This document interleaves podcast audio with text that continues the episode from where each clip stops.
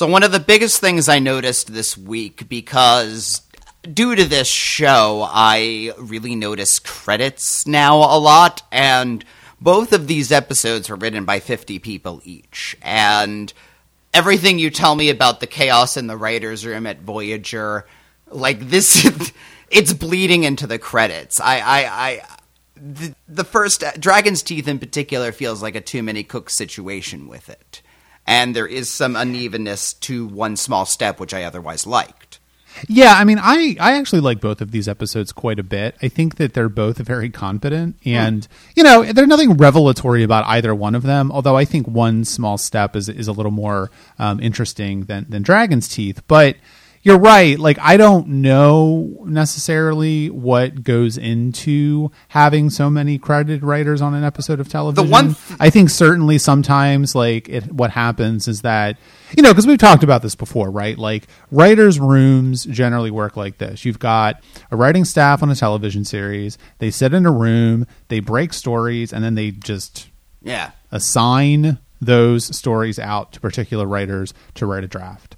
Um, I don't know what was going on with these episodes. To be honest with you, I don't know why they have so many writers. I mean, there's something like but... for the second episode, for example, the credits are written as Mike Wollaeger, ampersand Jessica Scott, and Bryan Fuller, ampersand Michael Taylor, and I think that's something like Wollaeger and Scott worked together on a part, and Fuller and Taylor worked yeah. together on another part, and. I mean, and the story was by Wollaeger and Scott, so I wonder if that means that you know, Wollaeger and Scott gave us an episode, and then the other two had to do heavy rewrites or stripped out part and put in a B plot or something.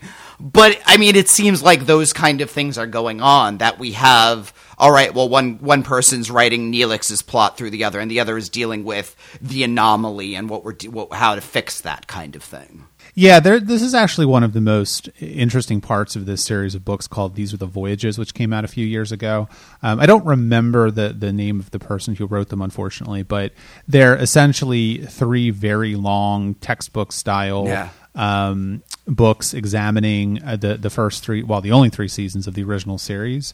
And and one of the things they talk about is a sort of like writing pre production process and how I'm I'm assuming it's still like this that so many of these issues are governed by the Writers Guild of America, mm. and there is a um, there is a process, a, a, formal grievance process to decide if there is some sort of disagreement about who exactly is going to be credited. Yeah.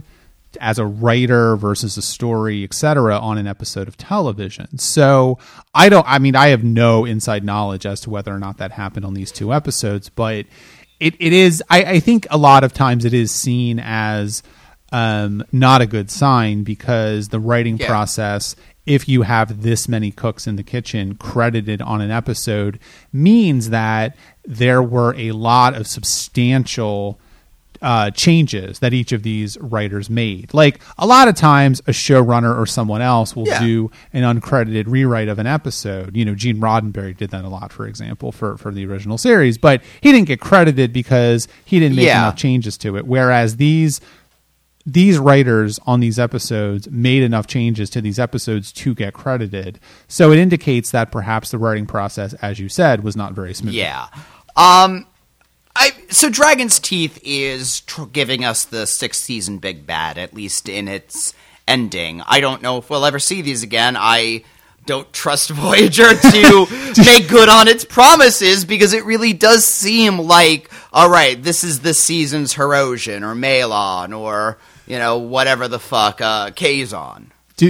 Do you really need to ask that question, Richard? I do because you know it, I'm like fucking Charlie Brown with the football here. It, it, it all right. This time we're actually going to give you because we've had season four, which I felt was a very cohesive season, and it's not ridiculous to say that yes, maybe Brannon Braga really wants to tell a story about space Nazis and that kind of a thing, and so he's gonna t- spread that over four four episodes of the season. Like that's not a ridiculous thing to hope for in a way. It's not. Yeah, sure. I I mean, part part of what makes Dragon's Teeth so interesting to me is that, um, as I read on Memory Alpha, originally they wanted this to be a two parter, mm. and they decided in the writing process that they wanted it to be a single episode because they didn't have enough story or whatever. And then late in the episode's conception and writing, they they decided that no, it was a good idea to have it as a two parter, but it was too late to do anything about yeah. it. Which is kind of why the episode just kind of peters out and doesn't really have much of an ending. I think. Um, yeah, like we have been down this road so much with Star Trek Voyager, though. Like you said, I mean, you rattled off the, the aliens, right? I mean, the Kazon, the Malon, uh, uh, the the Hirogens, the eight four seven two, the Borg, the Vidians, right? I mean, there's a lot of examples of alien threats that have been in the show. I mean, two two. Oh. Voyager's credit, I think this criticism is a little unfounded because the show is built on forward momentum and forward movement, and so they're yeah. just not going to hang around as long as if this was TNG. But I could also um, see that again, the Buffy model. All right, this season is all about the Malon, and again, we peppered the season with that, and we just assume they're in Malon space for their entire time. The Malons have a lot of space or whatever. You know, I, sure, I, I, sure. It's loose enough that I can buy that kind of a hand wave, and then, all right, well, we're in season six now, and they're far out of Malon territory, and what are they dealing with now? It's something that could be sure. done. Sure, but but I don't I don't find the Vaadwaur to, to be super interesting, yeah. right? Like I don't I don't think that this is a this feels in a lot of ways like a very standard sort of Star Trek plot where aliens are here. They say one thing. Starfleet is going to take them at their word in good faith because that's what Starfleet does. And then the aliens stab them in the back and they fly off and say, well, that didn't work out, but we're still not going to stop being who we are. And yeah, it's fine. I mean, I'm glad that Voyager's doing that type of episode. And there's a lot of this episode that I like, um, and I will talk about that. But I don't, I don't necessarily, I'm not upset if the Vaadwaur never reappear, if you know what I mean. In a way, it's almost quaint because this is not what space Nazis are, right? Like that, that, it, it, it's a group of you know thirty shi- or tiny amount of ships that's going to really try and you know bring you know harass everybody is just I don't know. I I don't even remember their name. I don't really find interest in them as a species. It just seems like another attempt to do a because that's been the real problem with all of these alien species on Voyager is that none of them have really had enough meaty of a concept to draw out and become a cool, recognizable villain, and they give up on it halfway through, and so it just I like I the show is better off at the one-offs than it is about the recurs. I mean, yes, but I also don't know that that's necessarily a valid criticism of this particular episode no. because the Vaadwaur are not recurs. But but, and, but because they but and then that then it makes it dumb that they make such a big deal about the fact that they're going to be back. You know, oh, I think that's the first we're seeing those. What we, we you you, you I I mean, I don't disagree with you, but I think at this point, I mean, we are halfway through the second to last episode of Star Trek Voyager, and so I take that sort of thing as more of a writerly attempt to mm. put something in there down the line if they want to go back to the Vaadwaur. Yeah. Not that they are going to go back to the Vaadwaur, if you know what I mean. Like, I really don't take anything that this show says seriously anymore. And and isn't that a problem? Is that a pro- is that a problem? Yeah. Yes, of course it's a problem. But that's where we are, right? I mean, yeah, it, our, our project is certainly to see where the flaws in Voyager, and that's I think one of the, the, the big things. I can't take its promises seriously. It says it's going to be there. It says it's going to come to my baseball game, but it's never there. You know that that's Voyager. But I also think that like the I mean, I will I like this episode though because leaving aside all of the unfulfilled promises that we have seen so many times before with other alien species on this show, um, the Vaadwaur themselves are not super interesting, yeah. but on an individual level, the the one main Vaadwaur guy, Gedrin, that we know, he seems like a cool guy. Like I'd like to hang out with Neelix and him in the mess hall and have a cup of coffee. Like it sounds like they'd have a fun time. Um, And I also like how one of the things that I really like about this episode, I mean, I'm a sucker for linguistic stuff, and mm. I like the little detail that Vaadwaur means something in the Talax language, for instance. That this is al- this is an alien species that you know, if you're going to do this kind of bog standard Star Trek story, at least have some kind of interesting hook on it. Yeah, and I think that this is the type of episode that really benefits from Voyager's just pile a lot of shit on top of each other approach to plotting. Because the Vaadwaur are an alien species that went into hibernation were like bombed like 900 years ago and they are awakened by the Voyager crew accidentally by 7 and that is of course a part of this episode and then they talk to Neelix, and then they find out that they're not actually what they appear, mm. and they've got these like tunnels that they were using. You know, there's a lot of stuff yeah. going on with the Vaadwaur, and I think that little details like the fact that Vaadwaur means foolish in the Talaxian language or the old Talax tongue or whatever the hell Neelix says is is a nice little detail and and adds a little bit of flavor to an alien species that otherwise would have been unremarkable. Yeah, it's the same kind of drift that like Nazis does not necessarily mean a particular political party during a particular time and place, but just heartless conservative. Yeah, I like that kind of linguistic drift. Um, I mean, a thing that, and I love Neelix is my favorite part of this episode. He usually is my favorite part of the episodes, but I like him in this. Oh God, get ready for comments. um, I really do like him in this, and I really love the scene with Naomi Wildman where it is very. You know, Neelix does tread that really interesting line between, well, here's a little girl who's just probably scared of somebody strange, and he is trying to talk her down, but when she's insisting, listen, I don't like them, he respects her and listens to her and figures, well, she must have a reason. Let me just double check and make sure everything's okay. I mean, that's a they're giving that to the littlest member of the crew, right? Like that's sweet. Yeah.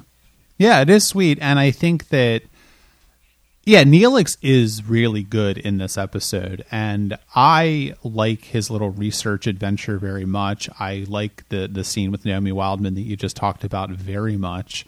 You know, I think in a lot of ways, Neelix is the the glue that is yeah. holding Voyager together at this point, and I don't know how or why, but he is one of the most consistent characters on the show. And, you know, Voyager has this reputation amongst fans as being the Janeway Seven of Nine Doctor show. And yeah, I don't actually see a lot of evidence for that. You know, certainly Seven of Nine is a large part of the show. Certainly the Doctor is a large part of the show. But I actually think that Neelix gets a lot of uh, development and screen time for a character that people don't like or seem to forget. And seem to forget exists. And he is a very, very good part of this episode.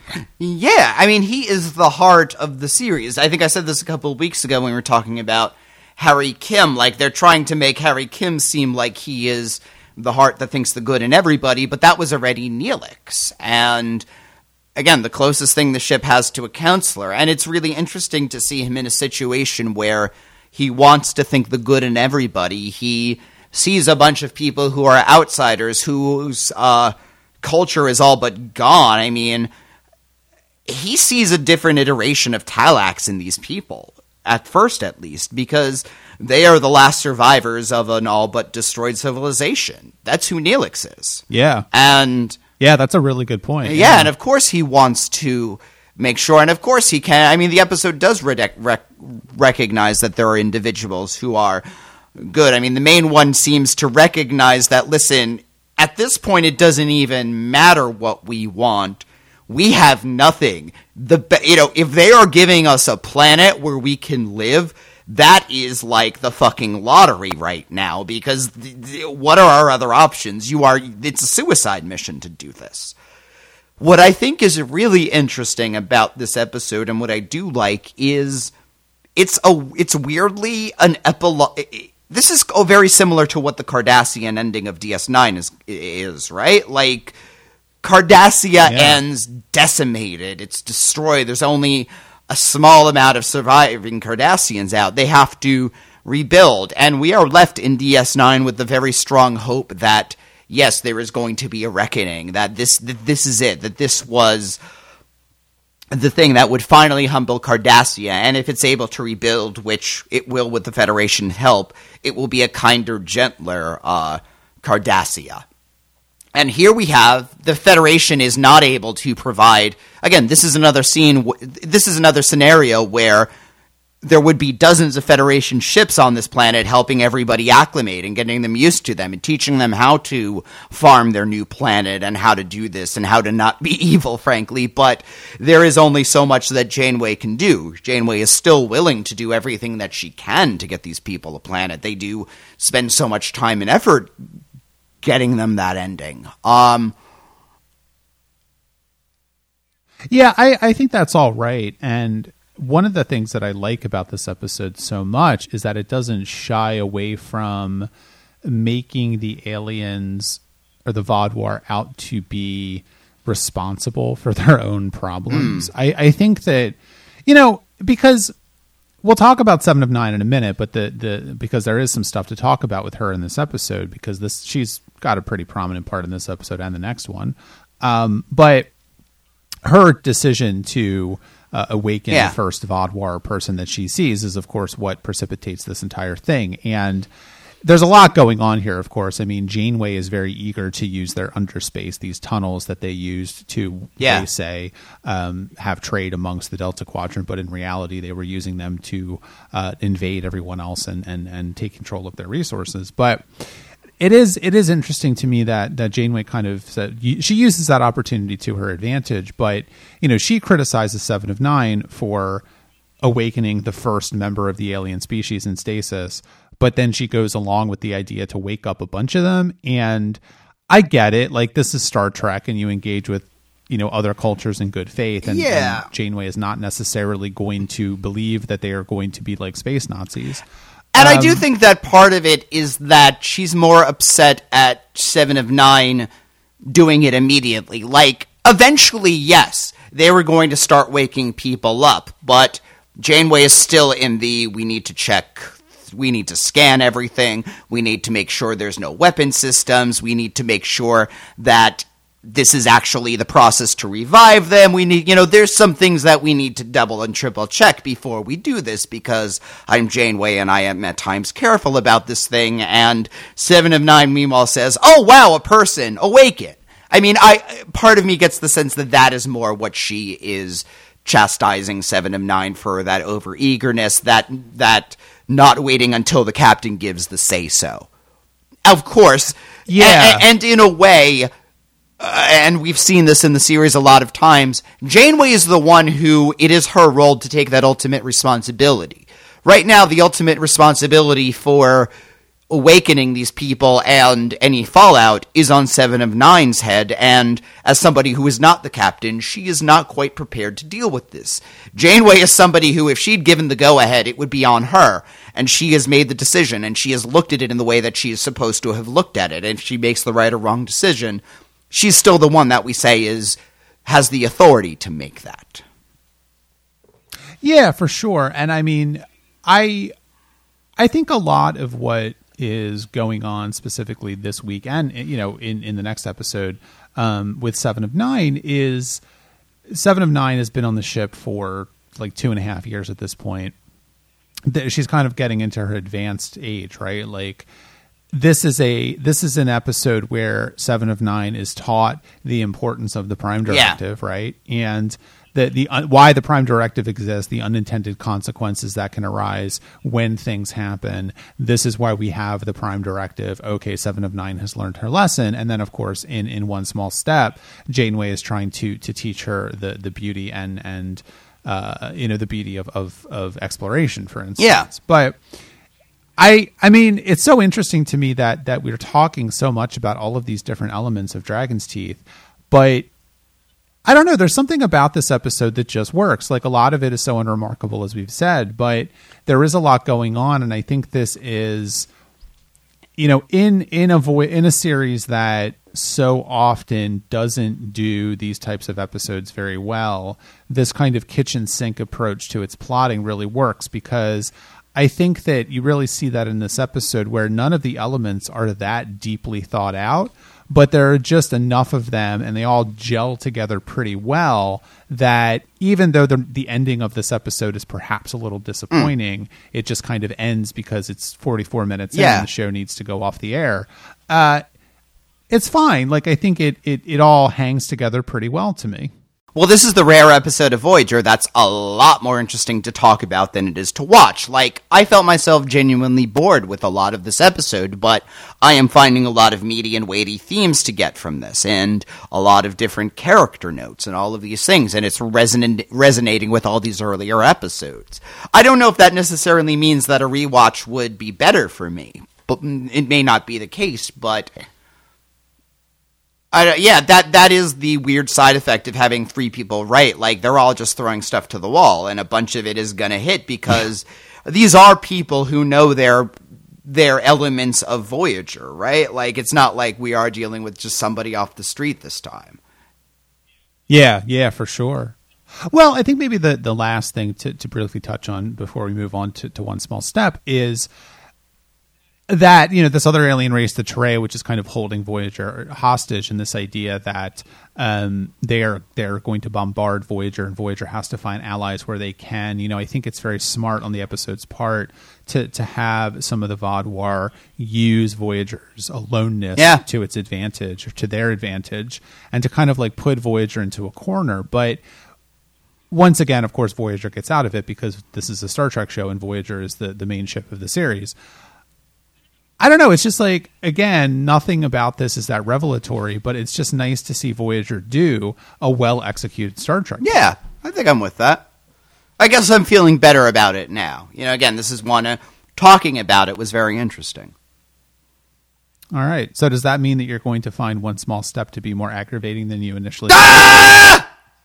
All right. Well, let's move on to one small step. But before we do that, just want to take a quick opportunity to let you all know yes, you listening to this in the car, on the treadmill, walking the dog, at your desk, wishing you were at home, whatever you're doing, to go to patreon.com slash show. That is a place that you can donate money to this podcast each and every month.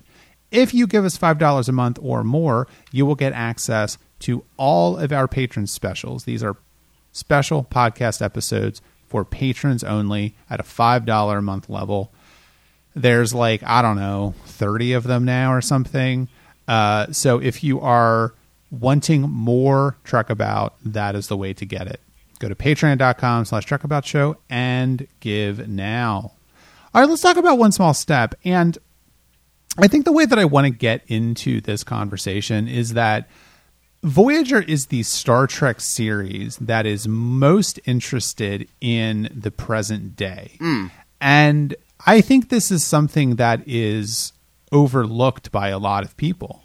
You know, we have episodes like this, which is very focused on the early days of, you know, sort of the Mars exploration in the 2030s. We have episodes like 1159. We even have episodes like Future's End from the third season. There's another episode, uh, I think this season or next season, that deals with um, another Mars probe. And I think it's very interesting. And it almost feels, in a weird way, like a testing ground for Star Trek Enterprise. Maybe. Um, but it makes a lot of sense that they would be really into the present because this was 1999 ish. And that was, you know, the turn of the millennium. Again, that was something that 1159 explicitly dealt with. But this is a time when we really were considering our place and our technological future and what the future was going to be like and in, in, much much more so in a way that than we were doing when say next generation came out and so to consider their to consider the place of the world and how it is going to eventually lead to the federation um, DS9 was obviously interested in some of the mechanics of that, but this is interested in seeing the continuity between now and then in a way. There is a lot because a lot of the present stuff is based on that explorative spirit still in us today and we are going to go out into space someday. Yeah, yeah, I think that's right because, and this is something that I actually really like about the show a lot that it has characters like Tom Paris who are obsessed with, um, you know, Yeah. sort of like the mid 20th century American or Western culture, and you know, TNG very famously is is very obsessed with like classical music and Yeah. Shakespeare and all that kind of stuff. And and DS9 doesn't really have that kind of thing. I think the most we kind of get is kind of the Vic Fontaine stuff later on, Baseball. and maybe baseball, for instance.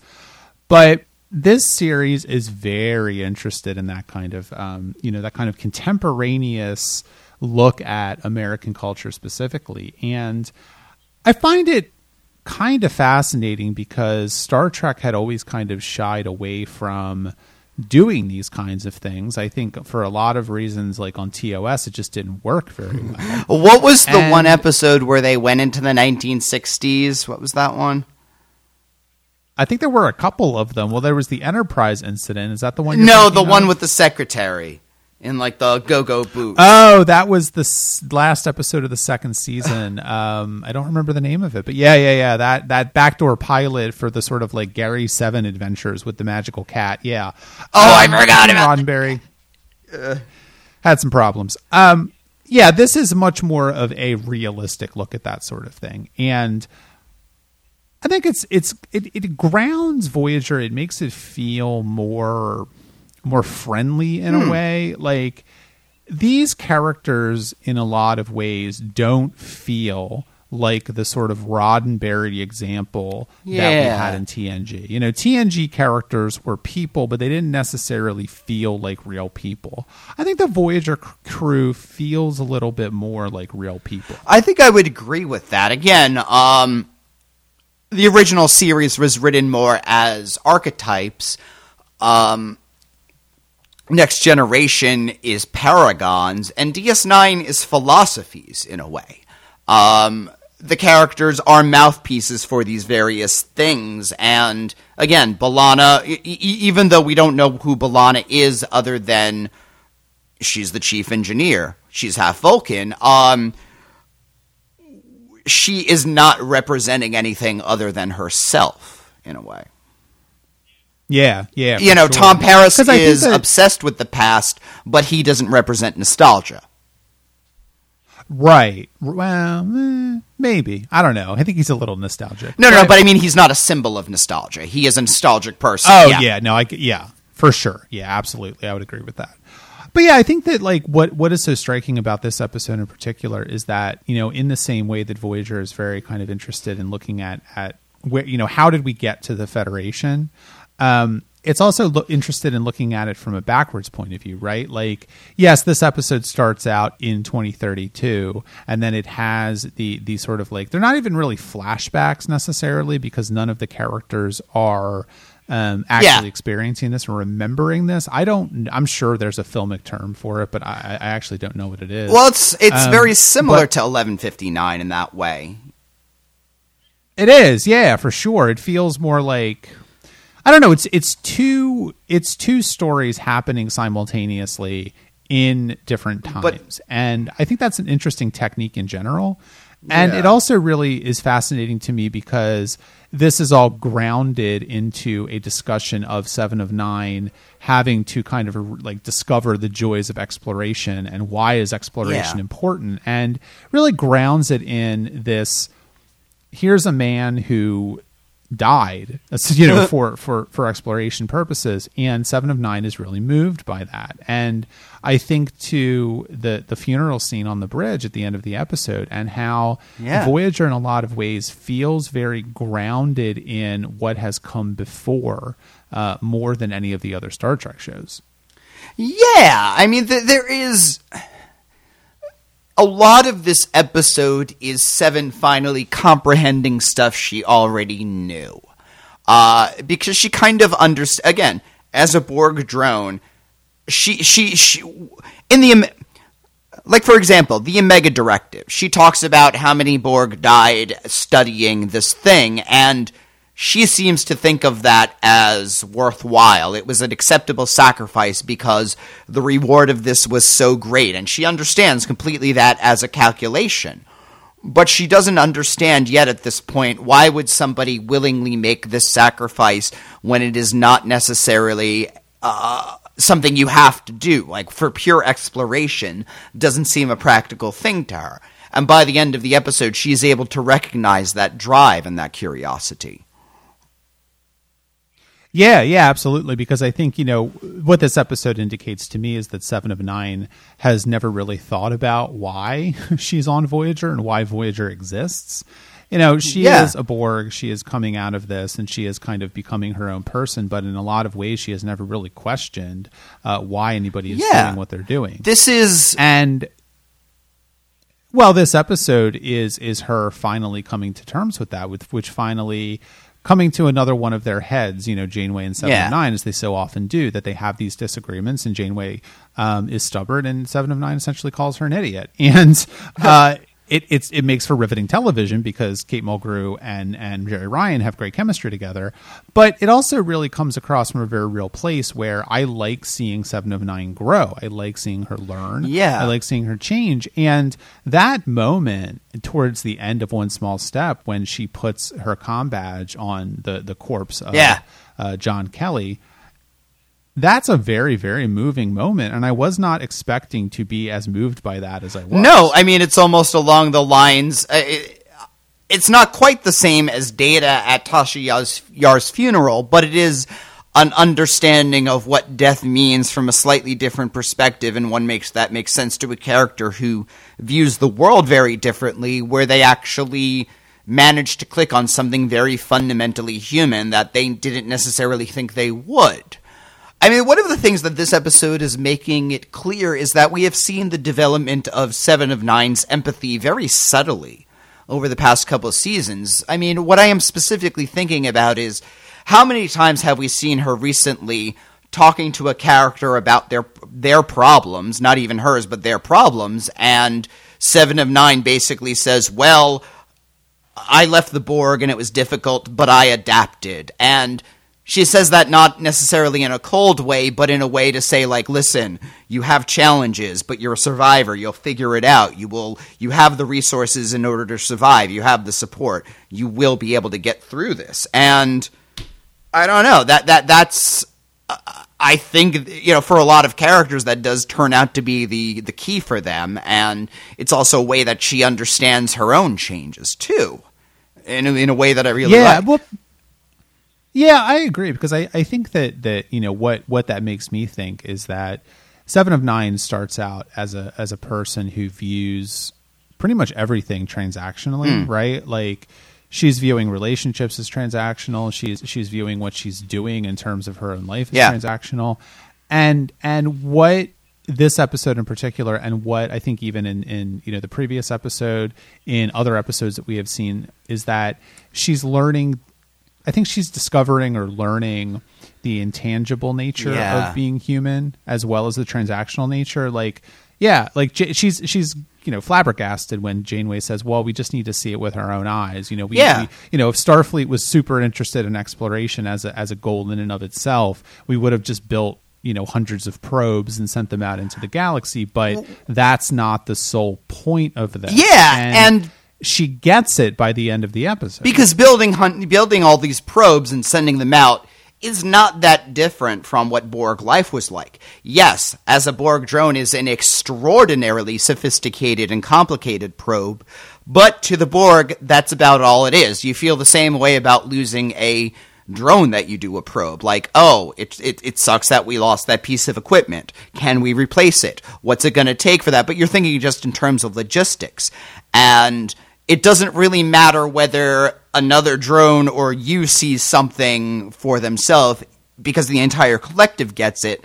As long as it enters the collective's consciousness, that's enough. And this is another facet of being an individuality that you personally saw it instead of just accessing the same resources that everybody else might have.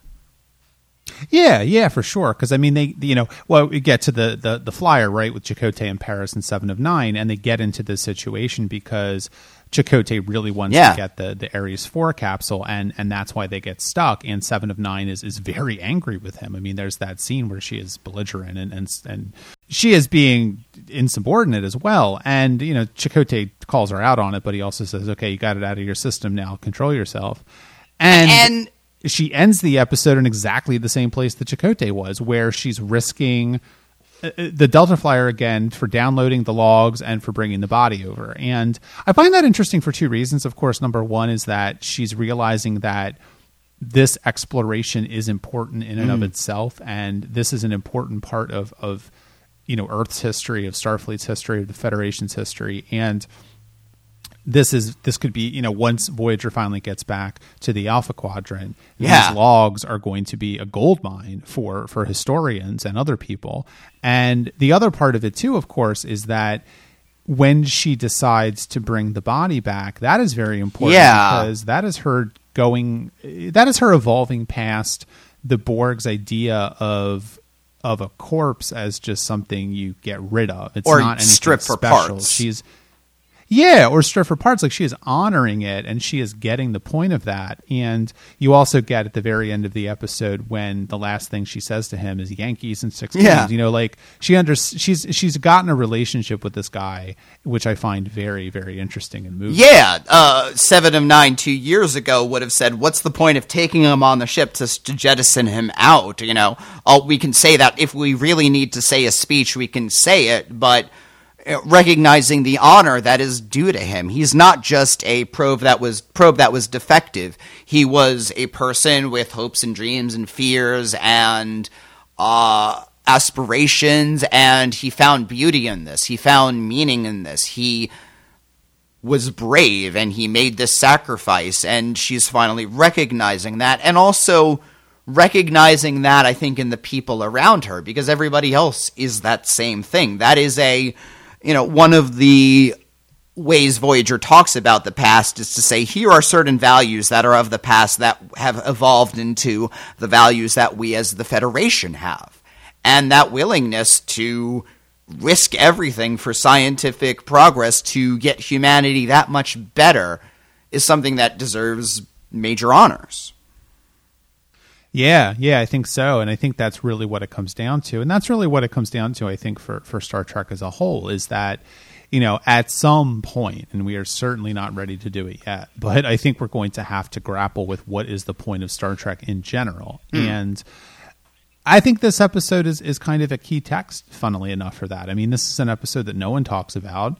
I really didn't even remember that, Yeah, yeah. that it existed, but it's very, very humanistic and it's very focused on you know what what makes this important? What what makes our lives meaningful? And i think that's really what it comes down to is that seven of nine is is discovering how to make her own life meaningful. Yeah, again, this is we we've talked a little bit about, but humanity doesn't have a religious tradition in the Star Trek universe. There is no Sto-Vo-Kor for the Federation for Starfleet, and I, I think in an interesting way, humanity is one of the only alien species in Hmm. Star Trek or in the Federation that that doesn't have an explicit religious tradition in a weird No, way. no, I- like the Vulcans do, the Klingons do. You know what I mean? Sure, Like, yeah. It's it's yeah. I mean, we, we, we don't even have a like Babylon Five is, as is an example of a show that has you know still believes that the Earth religious traditions will continue at some form, and it's you know a show that occasionally has you know a Catholic priest running around and things like that. But um, we have DS Nine. If if there had been any Earth based religious traditions, it would have appeared in DS Nine at some point because that's the perfect time to do it. You're going into everybody else's spiritual traditions. So humanity is very notable for its absence there. Yeah. I mean, I can't. I mean, I'm sure someone's going to correct me, but I I, I can't think of a time. You know, Probably, uh, maybe offhand. I mean, I feel like the original series, you know, mentions God in a one nation under God type of sense. Um, Sure. maybe there's a vague deism kind of thing going on there, but it's again, it's very. it's not like we ever see Kirk talking about going to church. Right. Yeah. Yeah. I, I think the one series that it might it, it probably has the most uh, chance of appearing in is Enterprise. Yeah, it is the most contemporaneous of all the Star Trek series because it only takes place about 150 years in the future. But we will have to see yeah. if there is any mention of religion in that show. I do not remember. So I guess the last thing to, to briefly touch on, because we haven't really touched on on John Kelly as a person, as a character. I mean, certainly he's not the the point of the episode, but I, am wondering what you make of him because he does face death very bravely, and he is making these logs to the end, and that is also a key part of the episode. That Seven is very um, is very taken by the fact that he kept making these logs to the very end. Yeah, I mean it's not that different. It, you know, this is if you read the right stuff, he's a character out of there, but that's not to say that that's not how people who do this job are. I mean, again, it, it, it, it's to be the kind of person to go into a spacecraft and go into the most hazardous environment that we ever know requires like so much bravery and boldness and you know we like to it's nice to see heroes that are not heroes because they kill a lot of people, but because they are dedicated towards their craft, because they are willing to face death for what they do, because they are willing to, again, benefit humanity in any tiny way that they can, even if they know they're not going to get out of it. And I don't know, it's it, it, it makes sense that you know Paris talks about how he was, and Chakotay talk about how they admired hearing stories about them when they were young because that is the kind of person who somebody in the Federation would have as a role model. Yeah, yeah. And maybe it feels very important right now because of the time that we live in, but that's another thing. That's another topic of conversation for another day. All right, well, I think we'll call it an episode. If you have any thoughts on Dragon's Teeth or One Small Step, please leave a comment on the post for this episode of the podcast at truckaboutshow.com. As I said earlier, we have a Patreon. It's patreon.com slash truckaboutshow. That is where you can go to give us a little bit of your hard-earned money. Facebook, Twitter, Instagram, Truck About Show is our username in all those places. And as always, please leave us an Apple Podcast review for Truck About. because, Richard, what is it? The worst way to get your friends to hate us. Very good. that is true, I think. All right, next week we're going to be talking about the Voyager conspiracy mm. and Pathfinder.